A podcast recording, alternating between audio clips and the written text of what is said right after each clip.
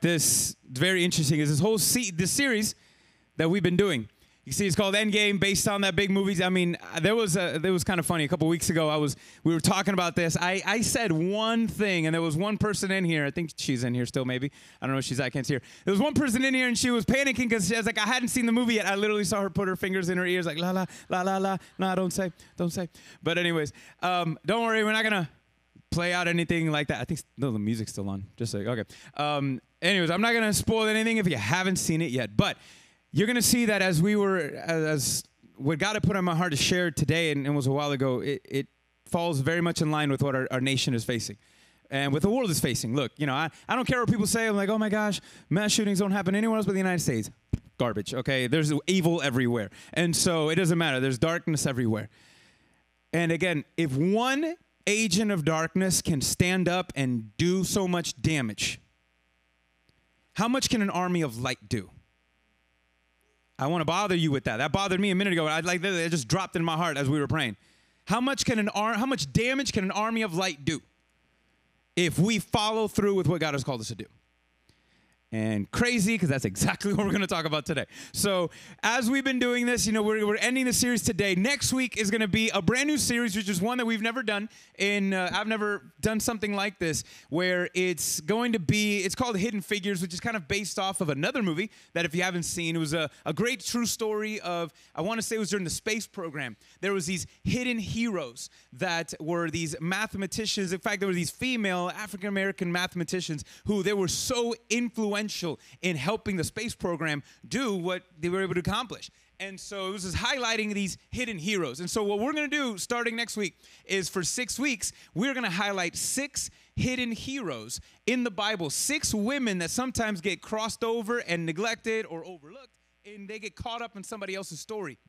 We're going to focus on six different women in that played a part in Jesus' story starting next week. So that's going to be a lot of fun. And so we're going to do that one. But before we're going to end Endgame, we're going to start here. And we've been talking about, with the idea with Endgame, we're talking about the future, we're talking about the end. And we've been talking about the devil's end game, which the devil has an end game for you, and his end game is to end you. That's what it is.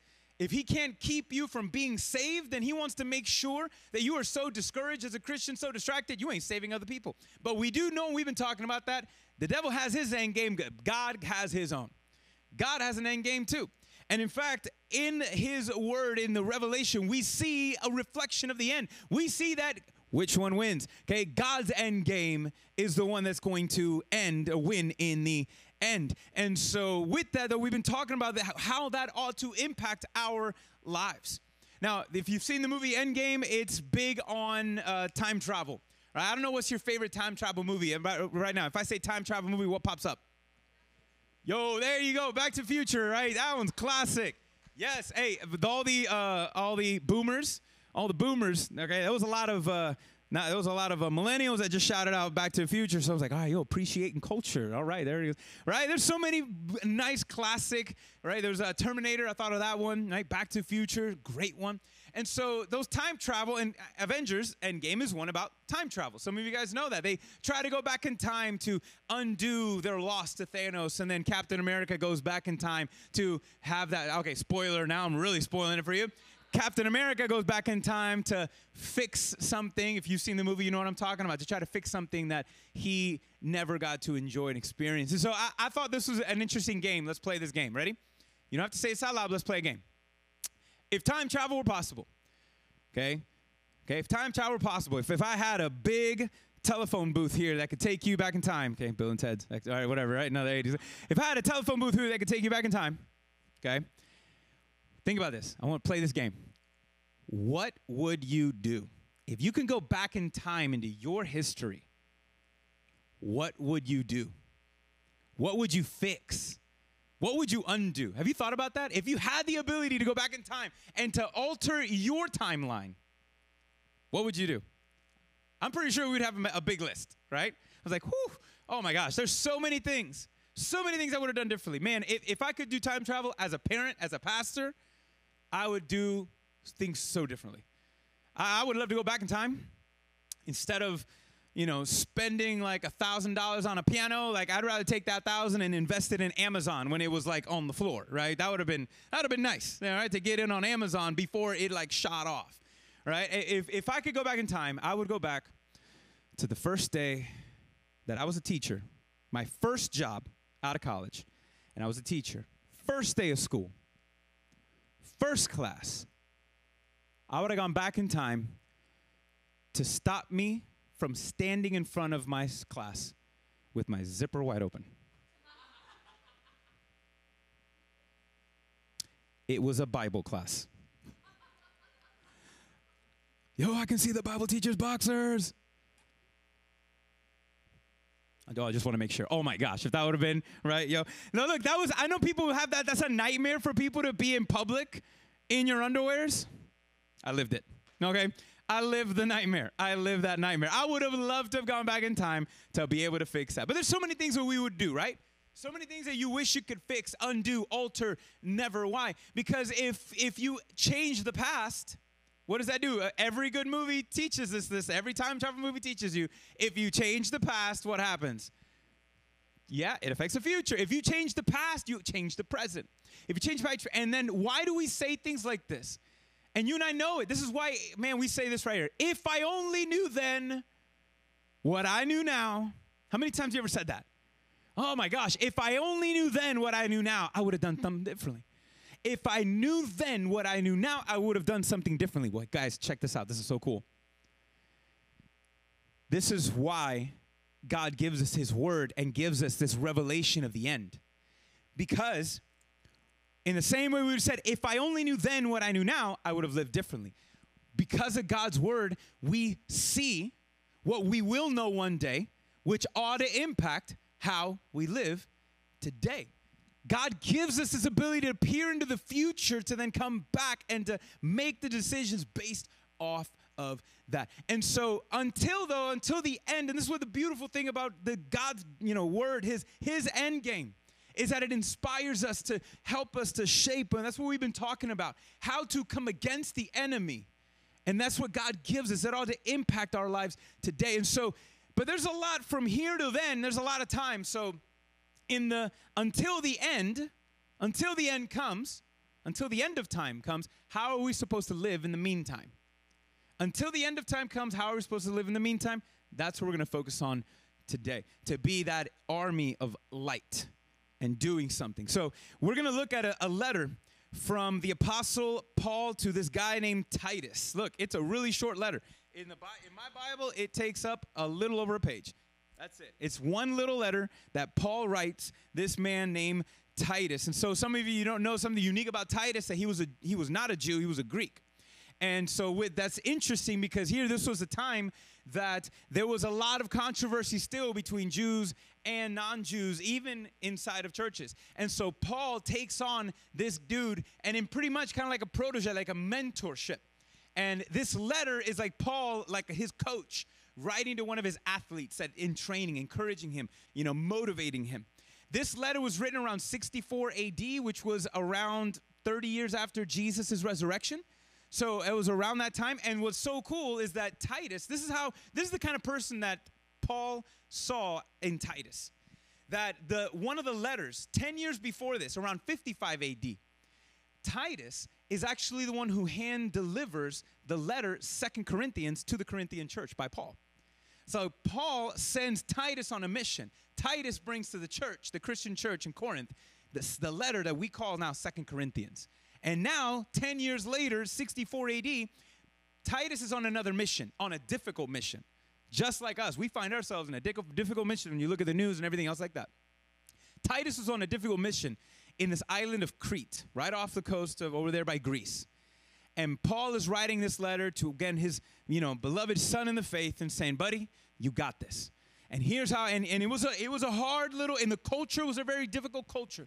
He talks about it in the, in the opening letter. And he says, How you are going to accomplish your mission, Titus, is by standing on the word of God and walking in good works.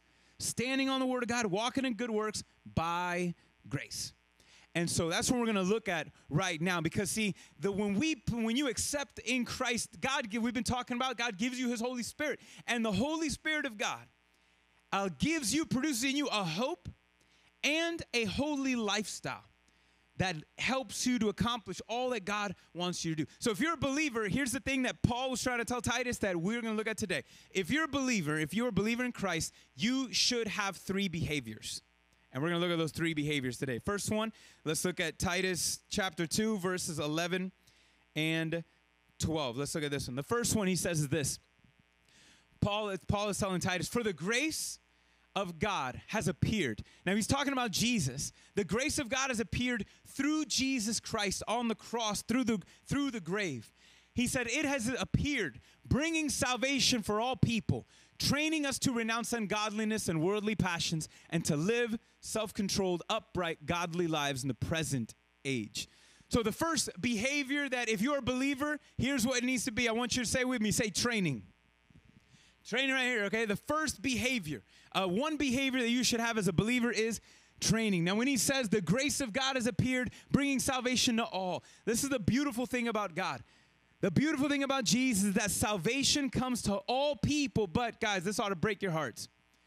Salvation is offered to all, but not all take up Jesus' offer. Not all will do. It's extended to everybody, but not all will. And if you have accepted this salvation, then God recruits you, puts you on a new training regimen. And now something is going down. This is what is happening. This is the behavior that you have. You're a believer. It is the training part that God, you renounce ungodliness, worldly. There's a start and stop, you know, something in your life happening. God is leading you. The Holy Spirit in you is leading you to start certain things, stop certain things. You can see what it is there. Stopping what? Ungodliness, worldly passions, following the, the desires of your flesh, and all these desires that lead you away from God. And what are you supposed to start? Live lives of self control, upright, the opposite, godly lives in the present. And so, what, what he's saying here is that you need two things, and we've been talking about this in the series. Part of this training has these two steps it's deliverance and discipleship. You need both. See, when the salvation comes, Jesus delivers you from the hand of the devil, from Satan, from hell, from the demons, all those things. He delivers you from those things. But then you have to go through a process of discipleship. If you even thought about that word, what is disciple? Discipline.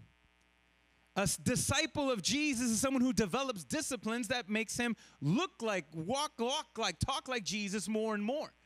That's what a disciple is, has disciplines that looks like Jesus. And any discipline takes what? Practice, time, training. That's what that's about. And so we need both, and you have to learn which one is which because that was uh, Jack Hayford is actually a great, uh, great author, great pastor. He actually is the one that said the quote I mentioned a couple weeks ago that you cannot, you cannot cast out your flesh and you cannot disciple your demons. Like there is, you, you know, sometimes people are struggling with something in their habit in their life, and they're thinking, oh, well, I just, I just need more discipline in my life. I was like, no, that's a demon. Get him out. Okay? You can't disciple your demons. You got to get that guy out of there. God, you need to let the Lord deliver you. You can't disciple that thing. Get it out. Okay? Get it out. But then some people be like, they be trying to cast out and you know their flesh. I'm saying, man, no. I was like, the reason why you keep on falling in that sin is because you don't have discipline. You know, you just thinking, or you just praying it away. No, man. And so you got to know when to do both. And that's what he's saying when it comes to the training. There's a training that goes in. And in fact, uh, when I was praying about this, like, what does this training look like? It, it reminded me of kind of rehabbing from an injury. I'm, I'm sure some of us, that's all good. I'm pretty sure some of you, have you ever had an injury and had to go through some sort of rehab? I've had to do that. Anybody here had to do that? Some like rehabbing your muscles, your this, your arm, you broke something, right? And there's like physical therapy that you have to do. I've had to do that. In fact, I actually hurt a muscle right in here, or a tendon. Actually, it's a tendon. And uh, I hurt it pretty bad. And so it was like tennis elbow kind of a scenario. Like it hurt to squeeze. You know, like if I had, I couldn't even open up a water bottle like with my right hand. It was, it was bad. Any squeezing like that. And I just thought, well, it'll just get better. Let me just stop using it.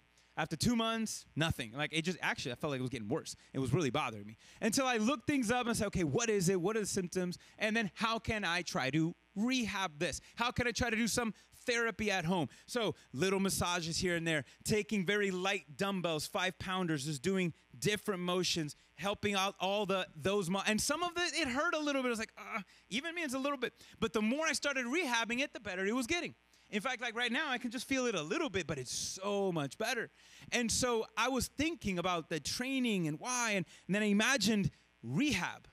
I really felt like God put it in my heart, you know, physical therapy. It's like some of us do not realize the damage, how, how bruised and battered our lives were because of sin. Sin wreaks havoc in your life. It's broken. Like you break a bone, you got to go through physical therapy to build that muscle, the tendons, and all those back.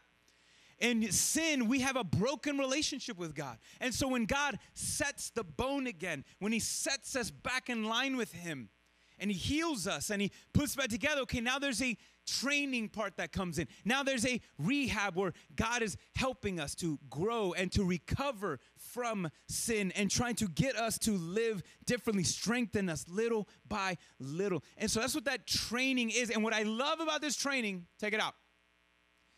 It's we are free from performance.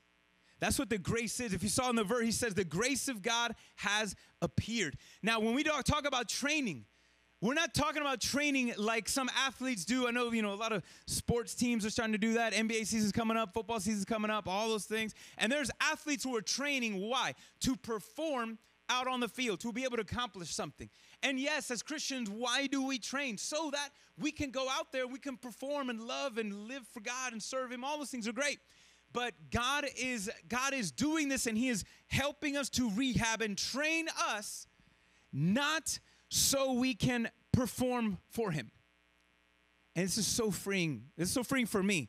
Because sometimes I felt like as a Christian, I, I, I got to do certain, even as a pastor, I got to do certain things to perform for people. Like, I got to do things so people acknowledge me or this or that. I was like, no, God, you don't even have to perform for God. It's okay. And, and, and, and that needs to settle in some of your hearts because sometimes of some of us in the training that we're doing and trying to be better and do better, God's like saying, look, you're so focused on what you are doing. I want you to focus on who you are becoming because that's what I care. Who are you becoming? Who are you growing to be? Guys, that grace is huge for us that we don't have to worry about that that we don't have to worry about that performance. But that's that's the first part. One of the behaviors that we have as believers is what again? Training. The second one let's look at the next verse. Verse 12 it's waiting. The other behavior that believers should have is training. Second is waiting. Look what he says here. After he says He's been training us for self controlled lives, upright, godly lives in the present age, waiting for our blessed hope, the appearing of the glory of the great God and Savior, Jesus Christ. I, want you to look at that verse up there. What are we waiting for? What are we waiting for? We are waiting for our blessed hope, the appearing. Verse 11, he said, God has already appeared. It happened in the past. He already appeared. So then now what are we waiting for? Jesus' second reappearance.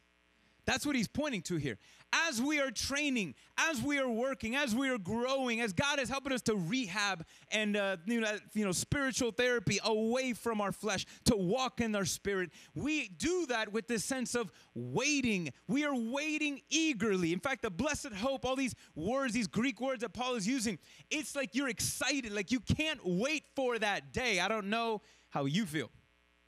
If you think about the end, you think about standing before God how do you associate the end of the world with joy and anticipation or nerve wracking knees knocking? Okay? Think about that. Both. Thank you for being honest. Okay, whoever said that, thank you for being honest. Probably both, right? There's a little, you know, but then the hopefully there's a little level of excitement. Paul is saying, listen, we do it waiting with anticipation for the appearing of the glory of who? Our great God and Savior, Jesus Christ. Our great, not just God, man, great God. See, we're not afraid. See, us as believers, he is saying, Paul's not afraid. Titus, you shouldn't be afraid. You shouldn't be afraid because the, when you are saved, you don't got to fear the day you got to stand before God. You are wait, you're not waiting afraid, like, oh, am I gonna make the cut?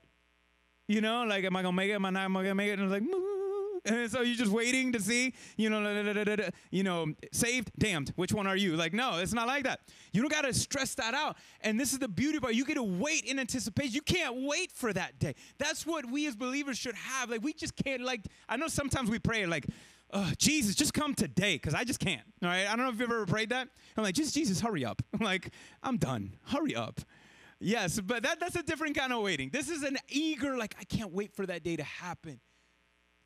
What we read last week in Revelations, where there will be no more crying, no more sin, no more death, no more pain. I can't wait for that day. And you was, and again, those of you, if you are saved, I want you to know you can wait and anticipate. You don't have, you are free from fear. That's what the grace of God does. Now, I, I, I had to mention this. I want to make sure I clarify this as we're speaking because I've said something before, and I want to make sure I can clarify it even better. Um, when we talk about can you lose your salvation or not, and and I've said this statement Well, was like, no, you can't lose it, but you can surrender it. And and here I just want to clarify that. You, those who, because we've seen it, there's times where Paul would say it, Jesus would say it. Those in the end, their hearts will grow cold, or they turned on their faith. They turned on their faith. Let me ask you: um, Were all of you born? You were born, right? Can can you undo your birth? You can't undo that. You're born. You can't undo your born. When you are born again, can you undo being born again? You're born again. You're new. You can't undo that. So then what happens then? Who are Jesus and Paul talking about? All those cultural Christians. Cultural Christians who, who got the t shirt, who know the phrases, know the slogans, know the habits, but they, they never real had real true life change. They just knew how to superficially put a new, you know, coat of paint on the outside of rotten wood. And those are, when I say those who surrender it, are those who had the truth in their hands. And if they would have believed it, would have been changed, but they surrendered that. So if you're saved, you don't got to sweat it. Okay? We good? Everybody good with that? We good? If you saved, you don't got to sweat it. That way you know with eager anticipation, it's like, I can't wait to see what my house look like and who my neighbor's going to be, right? I just can't wait. I can't wait to see what it's going to be like to see Jesus face to face. I can't wait. I mean, I, I think of, uh, to me, it's like, you know, think of Christmas. You ever, like a kid, you, you know there's a certain day happening and it's to happen and you just lose, maybe it's a vacation. You ever had your kids or you, you're so excited to go on vacation the next day that you just can't sleep? You ever had that? You ever had one of those moments when it's Christmas? I know I've done that as a kid. Christmas morning, I just can't sleep. Right, the day of my wedding, like I was nervous and excited, all this stuff. I, could, I went to bed like at four in the morning, uh, you know, the night before. I just, uh, it, was, it was a lot going on. There was a lot going on. I know for some of you, you're excited. You can't wait for the first day of school. It's more like, I can't wait for the last day of the school that hasn't even started yet. All right?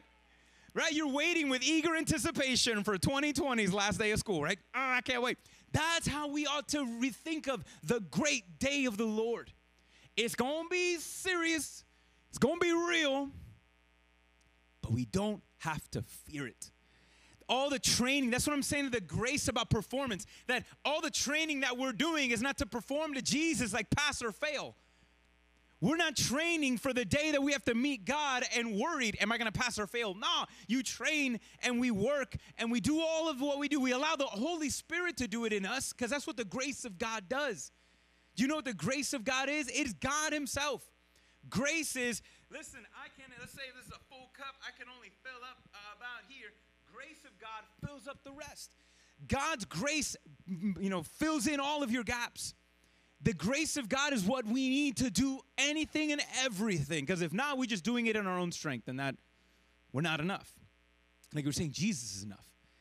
God's grace gives us that ability to be able to, again, train. He gives us that eager anticipation of that hope, waiting. And then the final, here's the final behavior of all believers. We ought to be training, we ought to be waiting, and verse 14, we ought to be working. Check this out. Let's look at verse 14.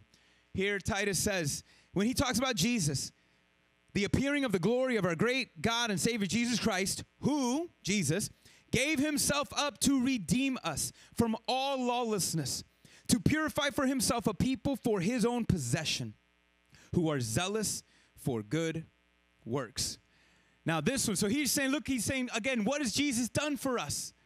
And then for what now that he hasn't prepared us so that if we, we are his own possession, his own special people, zealous for good works. Now, what Paul's not telling Titus is good deeds. Okay. In fact, more and more, if you go on the secular humanist website right now, which is uh, you know big uh, atheist uh, you know organization online, you can go check it out. Their statements of faith, and they make these declarations: you can be good without God. Yes. Yes. You can be good without God. Those that are going to be listening online, you can't see my fingers. Quotation marks.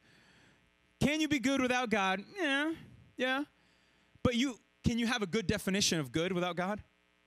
How can you have what's the who defines good at this point? How can you have it if, if there's no defining point that who defines good? So yeah, you can be good without God because you're just defining that however you want. And so Paul, what Paul is not saying is good deeds, because good deeds is not enough. Because cultural Christian good deeds ain't enough.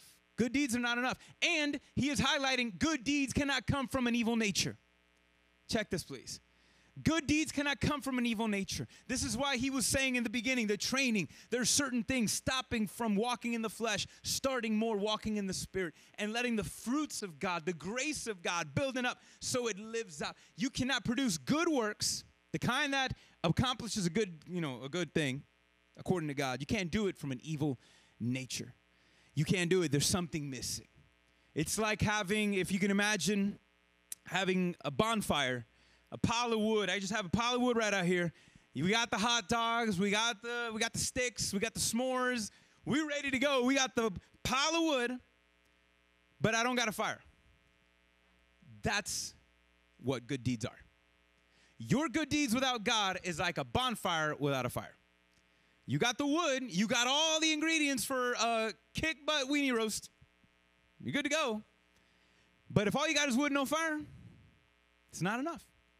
Our good deeds are not enough. In fact, and I was looking at this, and there was a quote by the pastor uh, Charles Spurgeon. He says this: "There is, there is plenty of fuel in the church. What is needed is fire." There's plenty of fuel in the church, in the church of God, in the world to accomplish what needs to be accomplished. There's plenty of fuel for people to stand up and to do good out there. There's plenty of fuel, but what do we need? Fire. Fire, the fire of God. And when Paul was talking about we are zealous for good works, that zealous is what we're talking about. Like, where does this fire come from? It is our response, it is our red hot response to the love of God for us. Notice again in verse 14, what is he saying? He starts by saying, God gave himself up for us to redeem us for all lawlessness. This is what he did to purify us, till we are zealous for good works. Listen, we choose this life. To be zealous for good works is not to be, it's being free from obligation. This is what, like, being a Christian, again, is not boring. It shouldn't be. Because if you, to be zealous for good works means you want to do it. You choose to do it. Why? I choose this life because Jesus chose to give his life for mine. You see that? It's like I choose this life. I willingly choose this life because Jesus gave his life for mine. So I can live. And we are now free from having to do good works out of obligation. We do not have to live out of obligation. We get to live out of satisfaction from a relationship with Jesus. That's what it's for. That's what it's about. We get excited, man, when, when we know what God has done for us. That zealous, no, it's it's you know, we fired up from God's love. We're fired up to do good. We're fired up to be able to live. And and by the way, what are those good works? I mean, a lot of it, if you can look at it in His Word, it's a, it's not just div- stuff with God. It's ultimately here. Yes, it, it could. Good works is worshiping God, praising God. Good works is knowing His Word, reading His Word, all that, loving God, all that's good. But the good works is when this starts going that way. You got it? When this, all this stuff, this relationship flows out eh, that way. That's when the good work starts to happen. That's when it's even more. And so we do it not because we have to, because uh, I guess so is what I'm supposed to do. I have to. You get to. Listen to that. You get to. You get to partner with what God is doing in the world. You don't have to do this. You get to. And because you get to, that should fire you up. That should fire you up to be able to do anything, whatever the little, the big, whatever, it doesn't matter. And again, we, when you look at that eager anticipation, not only are we fired up because of that fire that we have inside of us to do, but we fired up because we know that God's end game is greater than the devil's end game. We are fired up because we know all this work ain't gonna go to waste. You catch me with that? Like all this work, all this training, it's not going to go to waste. There's going to be countless of teams now. They're going to start a new season and they're going to be working hard, sweating, doing this, doing that. Even think of the Olympics. These people train for four years just to run for like 40 seconds, right? That's a lot of time. They put in all of these years just for a moment, for this one moment. And if they don't win, you know, listen, we put all this work in because we know it's not going to go to waste. We know it's not going to go to waste. We know it's not going to go to waste. And that just gives us that extra energy, that motivation to keep doing what God has called us to do. To the same way that He has loved us to love others. And, and we do this, and now this is not something I can't manufacture this uh, fire inside by myself. This is what we've been talking about. It's the gift of the Holy Spirit in you. God gives you this gift. He's inside. If you're a believer in Christ, you have uh, you have repented of your sins, accepted Jesus as Lord. You have that Holy Spirit in you. Now, why can somebody look different than somebody else? They they got the same spiritual DNA. It's those who surrender, who who show up to the gym, versus those who just don't. All right, that's what the training's for. All the training, the waiting, the working. There's a reason why there's certain people that look buffer than buff, buffer than others, regardless of I, those of you that just you be buff for no reason and you barely do like two push-ups. Forget you. That's not what I'm talking about. Okay? There's a reason why they show up to the gym. They show up. And when we show up to God and God, and guys, you I want you to know you, you're doing all of these three things right now. When you hear and you listening to God's word, not mine, because I'm just relaying information. When you listening to God's word, He's training your brain right now to think differently. He's training you. It's like, oh, wait, I didn't know I can. Oh, so I am saying, I don't got to worry about. Okay, and I was like, you know, he's training you to think differently about your salvation, training you to think differently about the future, training you to be different. You here trying to manufacture your own self-man made fire when God's like, Doc, I got it right here, just let me. You know, he's training you right now, training you right now here, and, and we're waiting. We're, this, is all, this is a good work too, being a part of a church, all that. All of this. And so we do it knowing, and this is such a beautiful part about said this is God in us. The Holy Spirit is one who gives us that hope, gives us that hope, and He gives us that, allows that holy life to develop. And so here's the, the bottom line. I want you guys to walk away from this because this is how, honestly, God's end game is accomplished in the world. If we can put the bottom line up, is this. As Christians, our future identity should influence our daily reality. Think about this. All right, I'm gonna put it on you now because this for about two weeks we've been talking a lot about the enemy and talking about you ain't nothing. Okay, like you know that, that was one other, by the way, training for some of you that oh you can take authority over the enemy. You can take authority over these thoughts. You can, you can, you can, you can. But how are you gonna take authority? You gotta you gotta do the training. You gotta work out. You gotta do what you need to do. And this is it right here. Okay, and this is I'll put it on you now. Because there's certain one timers, but then there's other things that the lifestyle. As Christians, our future identity should be influenced, should be influencing our daily reality. What do I mean? Because think about this. If you're a believer in Christ, your future identity is a resurrected one. God's gonna resurrect you the same way He resurrected Jesus. Resurrected hope, character, nature. You are going to be, we are gonna be as close to Jesus as we will ever be. Your resurrected self is there. Your future identity is different. And so what happens is, is we ought to see that future identity grow, begin to influence our daily reality. That's what it's about. It's literally, it's almost kind of like time travel to a certain extent. It's letting your future self reflect in the present more and more. That's what this is about. And the Holy Spirit is the one who does this. The Holy Spirit is the one who does this because right now, you and I, we are caught in between two ages the present age and the coming age when Jesus is going to come back. We're caught in between the two. In the meantime, we do all the training and the waiting and the working. For what end? So that our future identity continues to grow and influence our present reality. That we are growing more and more to be like the people that we will be for all eternity. This is when Jesus, and throughout the, whole, the scriptures, God says, Be holy as I am holy. But that's not, le- you know, getting to a level of perfection. That's not a level of performance, pass or fail. No, to be holy is this increasingly. It is possible. Listen, some of y'all need to retrain this one. It is possible to live very much close to, if not sin free. Here on this side of heaven, there is it is possible to break free from sin. That your cycle doesn't have to be like this, but it can be maybe like that.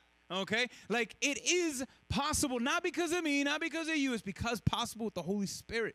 Our and that that's that future identity influence our daily reality. And so here's how I'm gonna put this on you. Here's an application question. Ready? Here's what I want you guys to think about.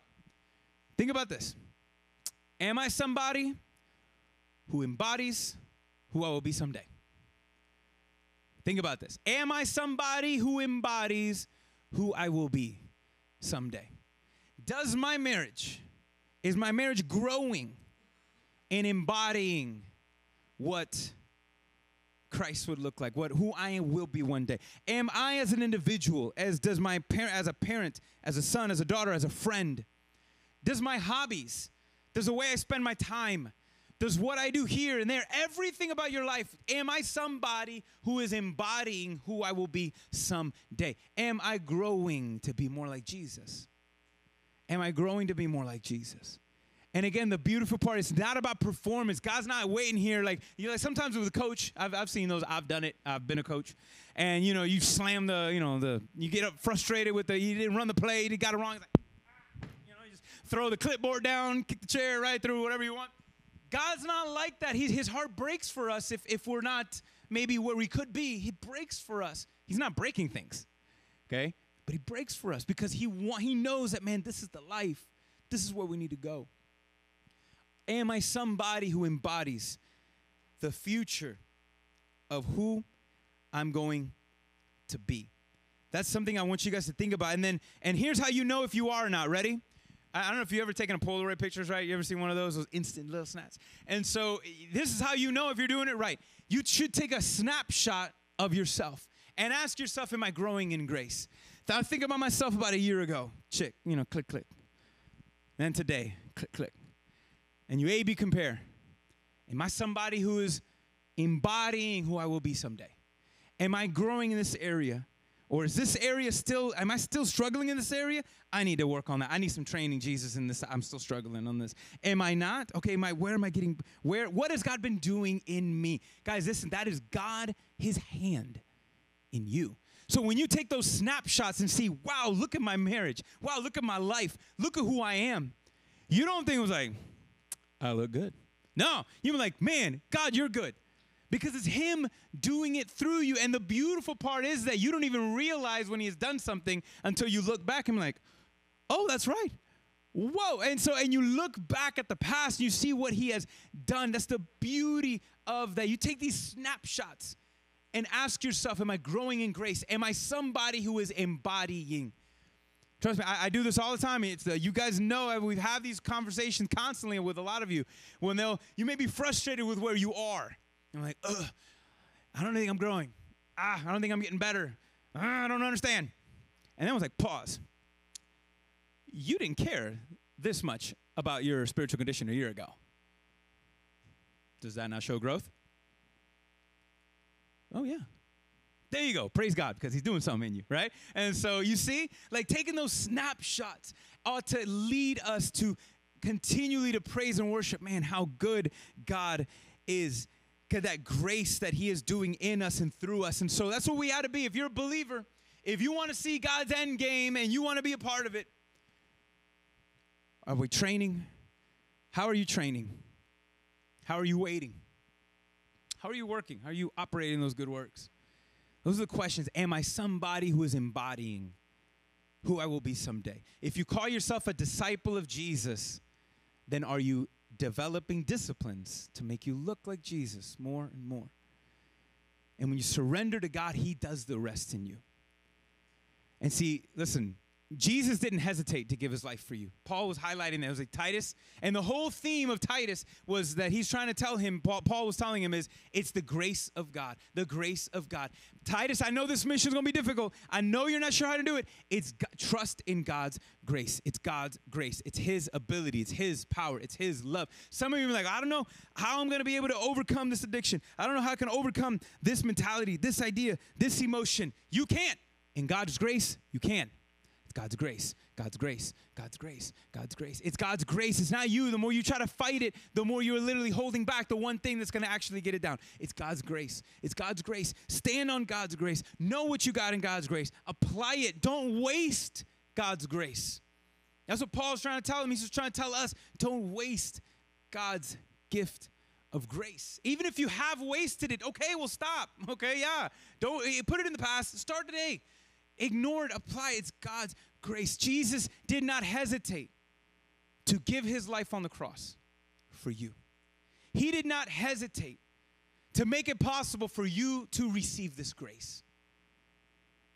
And you got to understand just the beauty and the, the mystery. Oh my gosh.